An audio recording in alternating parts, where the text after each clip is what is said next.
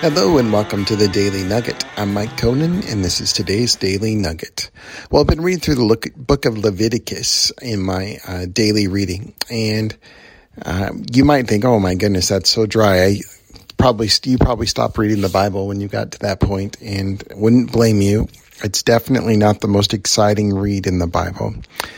But there's a lot of stuff in there that's really interesting and powerful, especially all the laws. Like I'm fascinated by why does God want people to do this and not do that? And the laws in particular related to the sacrifice are very, very fascinating to me. And one of the things that keeps coming over and over and over again is this idea of a spotless, blameless animal must be offered.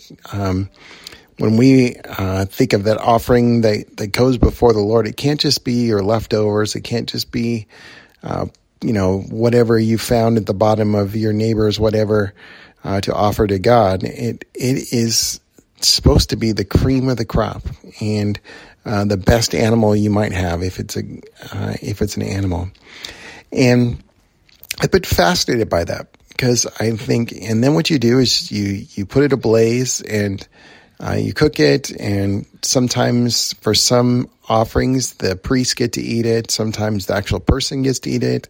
Um, but it, it puts out this sweet aroma. And it's a really interesting thing to think that this aroma was pleasing to the Lord. And it says that it, the offerings of the people were pleasing to God. It pleases the Lord, the, the offerings. This is a recurring theme in the book Leviticus. And as I sat there and I pondered and thought about this, I couldn't help but just thinking about all that is involved in all the story and everything that, that happens. Um, because it forwards to Christ. It all points to Christ, we learn in the New Testament. And everything was a precursor. All the sacrificial system was put in place to point us to Jesus. And so as we think about this, we are reminded uh, that Jesus was the spotless, perfect Lamb of God. And he did not commit one sin, did not have one blemish, did not have one moment where he uh, did not fulfill everything that God would have for him. And very, very profound, powerful moment in history uh, when this happened. And again, it reminds me that when God looks at us, he sees perfection because the righteousness of Christ has been credited to our account. When God looks at us, he sees his righteous deeds, his righteous acts. He doesn't see our sin anymore. It's been paid for by Christ. And so in a crazy way, you and I have become a sweet aroma to God.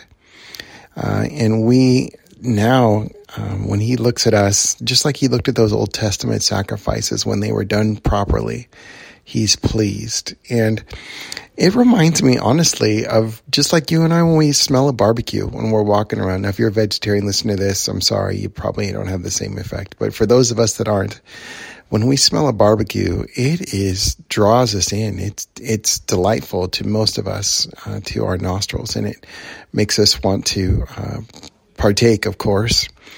But that's what it, uh, the sacrifices do uh, to God. And so when God sees us, he sees that smell, he sees uh, the righteousness of Christ and he smells the aroma of Christ.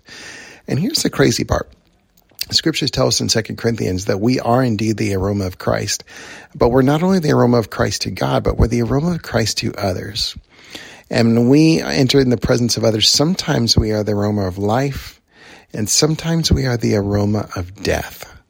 Uh, what that uh, means, quite simply, is uh, for those that have embraced Christ, we smell sweet to them. And they see Christ in us, they, they sense his presence, and it draws them in.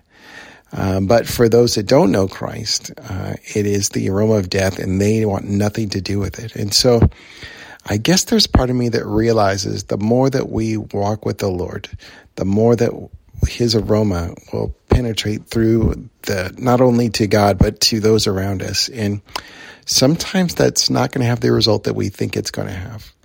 Sometimes uh, what the aroma of Christ is the aroma of life, and sometimes it's the aroma of death.